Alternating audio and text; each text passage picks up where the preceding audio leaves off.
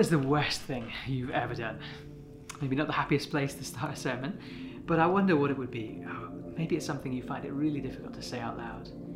You wouldn't want to share it with the person next to you. Something you find difficult to be honest with yourself about. Difficult to be honest with God about. What is the worst thing you've ever done? How do you handle that? How are you dealing with that? Well, today, the story of Peter, that's what we're going to be looking at. Uh, it's the story of a man who, well, it's the story of when he, he really did the worst thing that he ever did. He really did scrape the bottom of the barrel of his life. He really did make a mess of things here. Uh, but how did he get there? I mean, Peter's supposed to be, is a legend of the church. Peter is a man, big chested, manly man who was always full of confidence. He was the first one to twig that Jesus was who he was, that he was the Son of God, that he's the Christ, the Messiah, the one promised to come and fix the world, to make everything sad come untrue. Peter's the first one to realize that and to say it out loud. So, how does he get from those heights to, to denying that he even knows Jesus? Can I read you the story? This is the story of the worst thing Peter ever did. Jesus has been arrested. Luke 22. Um, and we're going to read from verse 54. He's been arrested. Peter's taken his sword out and cut off somebody's ear. But then everybody scatters and Jesus is taken away. Luke 22, verse 54. Seizing him, seizing Jesus, they led him away and took him into the house of the high priest. Peter followed at a distance. And when some there had kindled a fire in the middle of the courtyard and had sat down together, Peter sat down with them. A servant girl saw him seated there in the firelight. She looked closely at him and said, This man was with him. But he denied it. Woman, I don't know, I don't know him, he said. A little later, someone else saw him and said, You also are one of them. Man, I'm not, Peter replied. About an hour later, another asserted, Certainly this fellow was with him, for he's a Galilean. That's where they were from, up in the north. They recognized Peter and recognize uh, he's somebody who's been with Jesus. But Peter replies, Man, I don't know what you're talking about. Just as he was speaking, the cockerel crowed. The Lord turned round and looked straight at Peter. Then Peter remembered the word the Lord had spoken to him Before the cock crows today, you will disown me three times. And he went outside and wept bitterly. I wonder if any of that chimes with you.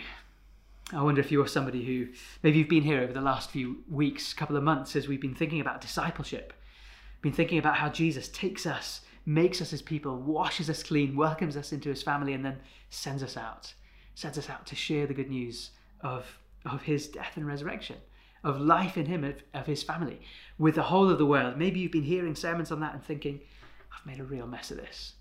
I am not a good disciple. Maybe you were here last week when Chris opened up a bit of Revelation, that letter where the church is described as being lukewarm, not hot, not cold. And you thought, yeah, I'm lukewarm. This whole pandemic time has really worn me down spiritually, and I, I'm, I'm not on fire for Jesus. I'm lukewarm. I'm at risk of being spat out. Maybe you look at yourself and, and you weep sometimes and you don't know how you got into this place. Maybe you feel spiritually arthritic. I know some of you struggle with that physically.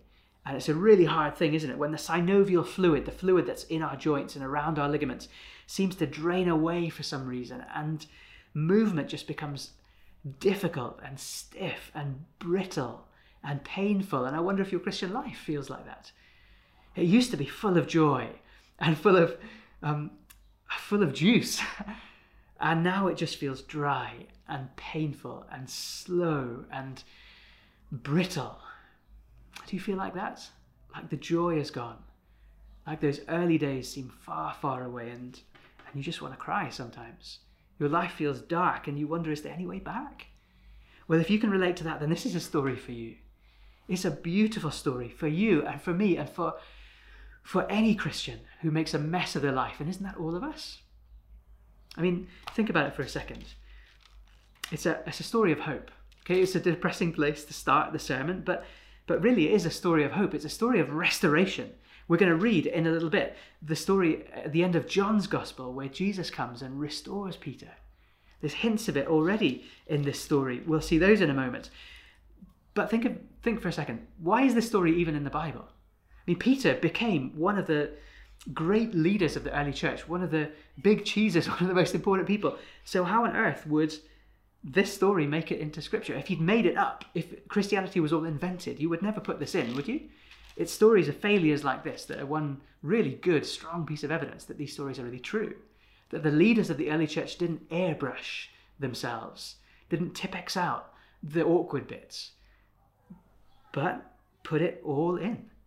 The leaders of the early church, the men with the power, said, I want you to tell the truth about these stories. And the truth is, I'm messed up. But Jesus fixed me up. Because that's the end of the story.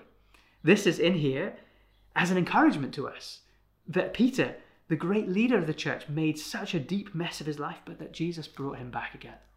After his death and resurrection, Jesus came to Peter, looked him in the eye, and said, You are restored. I have a job for you to do. Do you love me, Peter? Peter says, Yes, I love you. And Jesus says, You have a place. So if you feel like you don't have a place, if you feel like there's no way back, if you feel like you are lukewarm and how can I ever be on fire for Jesus? How could he ever welcome me back again? This is the story for you. The story of Peter. Maybe you're not a Christian and you're around the edges thinking, well, I'm just, I've made too much of a mess. I'm not good enough. He would never want me. I could never be a, a, a Christian. I'm just not good enough. Well, this is the story for you. Christians are broken people. Christians are people not just who used to be broken and are kind of a bit better now. No, Christians are broken today. Christians make really big failures, messes, darkness, sins in their lives. But Jesus forgives us. It's not just that we have to start over, you know, once again at the beginning and then carry on and try and be better. No, the story of the, of every Christian's life is a story of failures and of restorations, of Jesus' arms open wide to welcome us back in. So this is the story for all of us, isn't it? Let's get into it together and ask the question how on earth did Peter get into this situation?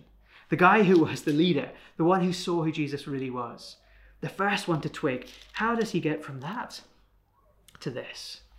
Well, J.C. Ryle, he wrote a really helpful book on all of the Gospels, kind of verse by verse, working through them, pulling out practical lessons. He says there are five things to spot in this story, five little gradual steps little things that you might not even realize are that bad or think are particularly serious, and they're not. They're small little steps that lead Peter down a real slippery slope to making a big mistake, a big error.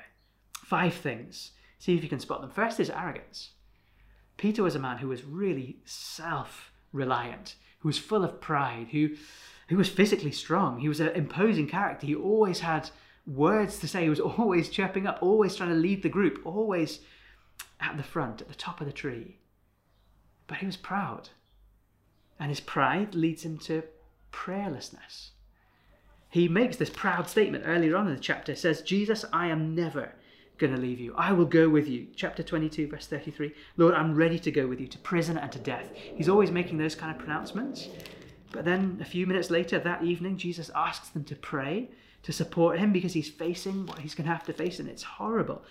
And Peter doesn't pray, he falls asleep. You see, he's proud and he's prayerless, but he's also indecisive.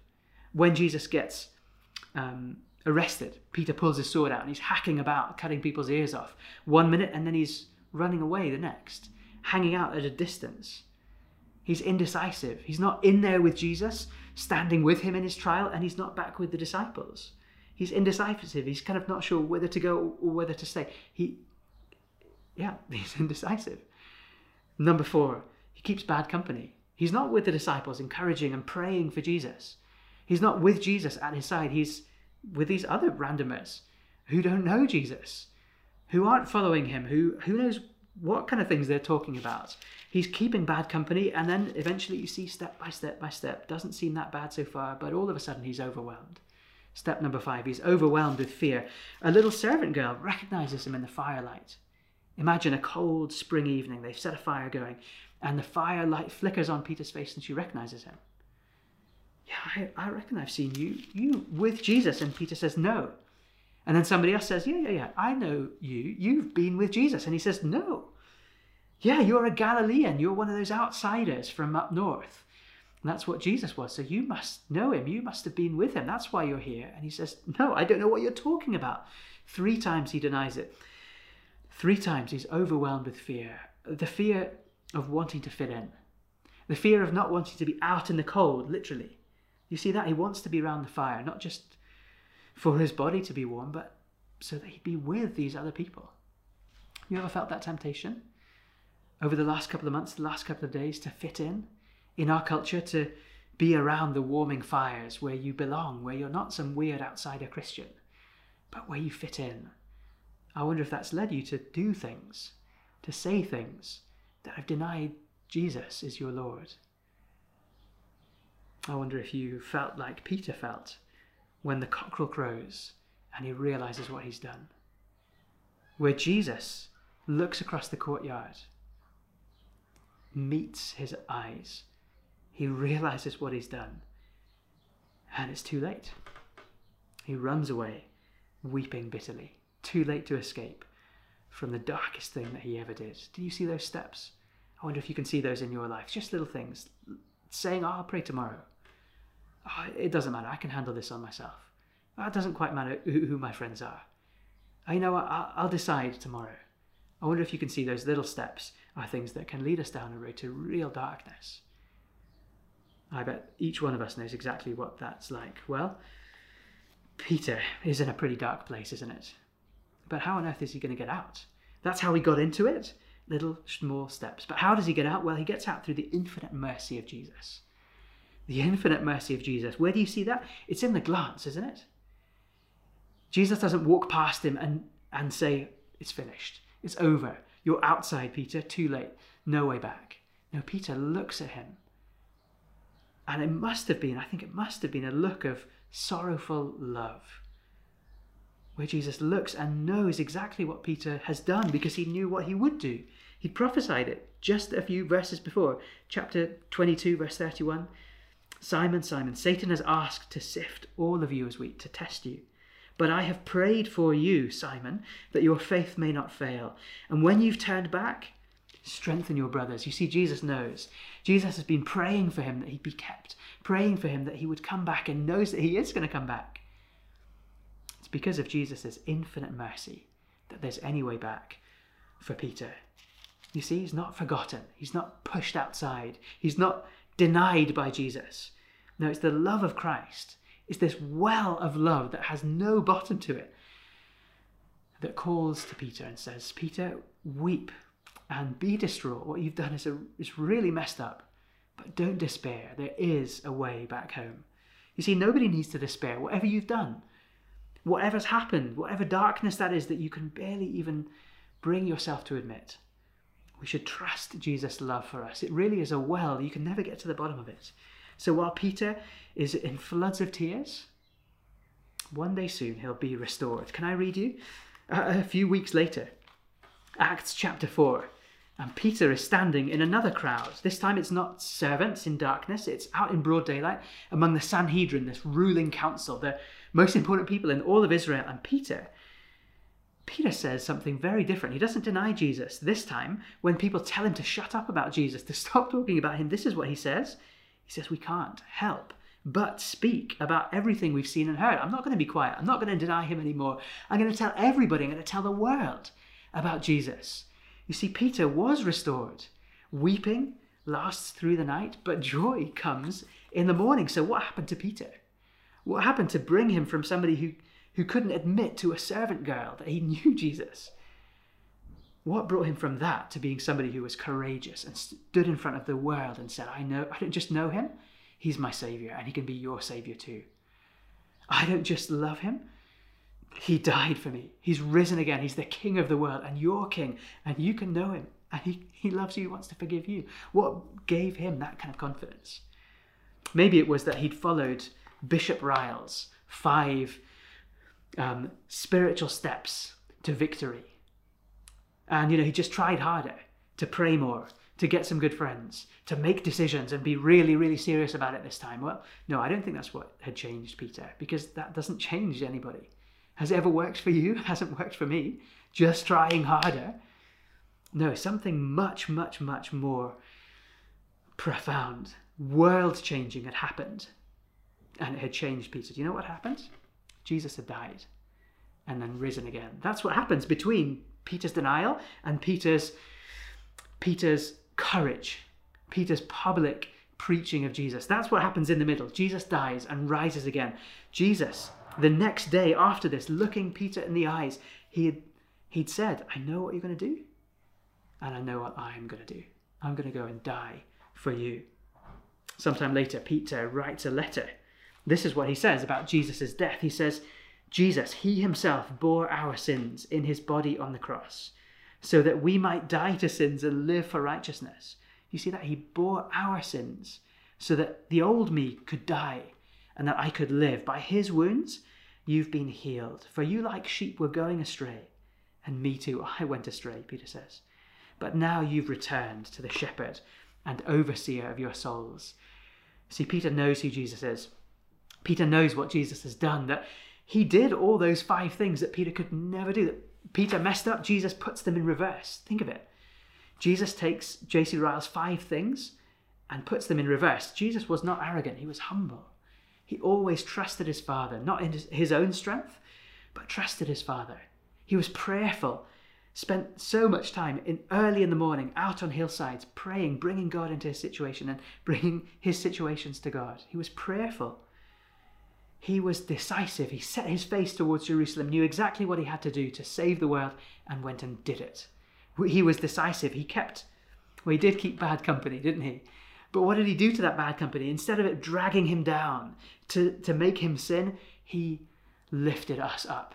In that moment when he's on the cross, in the worst of company, being crucified, being mocked by people, what does he do? He says, Father, forgive them. They don't know what they're doing. He doesn't push them outside, he doesn't deny them, he doesn't curse them, he welcomes them. He brings them in prayer before his Father and says, Lord, may my death count for them. Would you rescue and forgive and save even these people? That's what he does with bad company, and then he isn't overwhelmed with fear. He seems to be in the garden, but he pushes through it, goes to the cross, puts his life into the hands of his Father, and says, Father, into your hands I commit my spirit. And then he dies for us is wounded to heal us, goes outside so that we can come in, dies in darkness so that we can come into the light. He's out in the cold, dying. His body goes cold so that our bodies can live again. You see, that's what happened to Peter. He was born again, he had new life in his bones. And he saw Jesus, not just on the cross, knowing that he died for him, but he saw him alive again and knew that, that a new day had come. Can I read you the story of what happened when Peter met Jesus after his resurrection? They're having breakfast around a fire again. And Peter is asked three questions. It's the end of John's Gospel, if you want to look it up, John chapter 21, verse 15. When they'd finished eating around the fire, Jesus said to Simon Peter, Simon, son of John, do you love me more than these? Yes, Lord, he said. You know that I love you. Listen to three questions that Peter um, that Jesus asks to Peter. Peter, do you love me? Yes, Lord, you know that I love you. Jesus said, Feed my lambs. Again, he, Jesus said, Simon, son of John, do you love me? And he answered, Yes, Lord, you know that I love you. Take care of my sheep. The third time he said to him, Simon, son of John, do you love me? Peter was hurt because of, of what Jesus of Jesus asking him a third time, Do you love me? And he said, Lord, you know all things. You know that I love you. Jesus said, Feed my sheep. Do you see how Jesus restores him? How he died for him to wash his sins, but then living again doesn't, doesn't push Peter to the edges. No, he looks at him and, and he restores him personally, restores him painfully. It really stings Peter, doesn't, doesn't it, to have those questions asked three times? But he restores him profitably, personally, painfully, profitably. Have a look and see if you can see those three things. Personal. Jesus is bringing Peter's memory back to that night when he'd had three other questions and he'd said, No, no, I don't know him. No, it's not me. No, I don't know Jesus. And now, three other questions around a campfire Do you love me? Yes. Do you love me? Yes. Do you love me? You know that I love you. It's a personal thing. He uses his first name, Simon, his original name, instead of Peter, which meant rock. And, and so I think Jesus is saying to, to, to Peter, You've crumbled, haven't you? Peter, you're supposed to be the rock. You're supposed to be the hard man, the big man, the tough guy, but you crumbled, didn't you? Let me put you back together again. Let me lift you up. Let me set your feet on me as your rock. And so he restores him personally, but it is painful, isn't it? He's really rubbing on the sore spot in Peter's life that, that his life hasn't shown. This is what really hurts Peter, that his life hasn't shown that he loves Jesus. That he wants to, that he knows that he does, that he wants to love him. But he knows his life has shown the opposite. And so it stings when Jesus asks him the question. But you see, Jesus' love for us, his renewal, his lifting us up, doesn't rely on our doing good stuff, doesn't rely on our living lives that love him. It relies on his love for us, poured into our hearts. That's what Jesus is doing for Peter. And it's a, a, a personal, a painful restoration, but it's also a profitable one, isn't it? He gives them a job to do. Did you see that three times? Feed my lambs, take care of my sheep, feed my sheep. That's talking about Christians, about people who Peter would lead. He, he would have a job to do to go and find those people who are weak, just like Peter had been weak, who were struggling, just like Peter had been struggling, who were little sheep, helpless, struggling, pushed to and fro, drawn towards the fires of this culture to drawn towards denying Jesus. And he was saying, Peter, no, no, no, you go and find them, bring them back, rescue them, lift them up, feed them, feed them with me, that they would know the forgiveness that you have known. Go and read Peter's letter, 1 Peter, and you'll hear him say, towards the end of it, Humble yourselves, therefore, under the mighty hand of God, that he may lift you up in due time. Cast all your anxiety on him because he cares for you. Peter had known that care, and now he was feeding Jesus to the people. In that letter, to them, and today to me and you. Does Peter's story encourage you? Does it show you? I hope it does, that whatever you do, whatever has happened, whatever you've done, however dark it's got, however dark it is right now, humble yourself. Admit it to Him. Lord, I've made a mess. I want to love you, but my life hasn't shown it. Would you forgive me? I want to be useful to you, but I've been the opposite. Would you bring me back? I want to be on fire for you, but I'm just feeling so lukewarm. Would you warm me up? Would you draw my eyes to see how good you are, how big you are? Let's cast all of our anxieties, all of our guilt, all of our struggles, all of our darkness, all of our shadows, cast them on Him. You know, He really does care for you. And just like He restored Peter, well, He'll restore you. Just like He welcomed Peter, he will welcome you. Are we a church, I wonder, that welcomes people like that? Not just people who haven't known Jesus before who want to come and be forgiven for the first time. I think we're pretty good at that. But what about each other? Are we a church where it's safe to admit that we've really made a mess? Where even the most prominent leaders among us can say, I've made a proper mess of this. My life is really dark. I've denied Jesus. Would you forgive me? Would you restore me? Would you bring me back? Would you trust me again? Would you help me to be useful in his kingdom? Come on, let's pray and ask this Jesus to do this same thing he did for Peter back then. Do it for us again today. Lord, we thank you so much that you are this kind of God, this kind of God who knows the mistakes, the errors, the sins, the darkness that we're gonna that we're going to do. You know it before we even do it. And yet you still went to the cross and died for us. You still went and rose again to come and look us in the eye, to ask, Do you love me? And to pour your love into our hearts so that we can say, Yes, we do love you and we want to be useful to you. Lord, we do today. We want to be people who, who don't make a mess, but Lord, we so often do. So we want to be people who are welcomed back home, who are restored, renewed, put back together again, lifted up from the dust so that we can be rocks again and be useful to you. Feed each other. Go and find those who are in the dust and raise them up again. Lord, we want to be a church full of people who, who love like you love. We want to be people whose hearts are full of you. We ask that you would answer that prayer today. Lord, that you would help us to turn to you, and that as we turn to you, you would make us useful in your kingdom. Amen.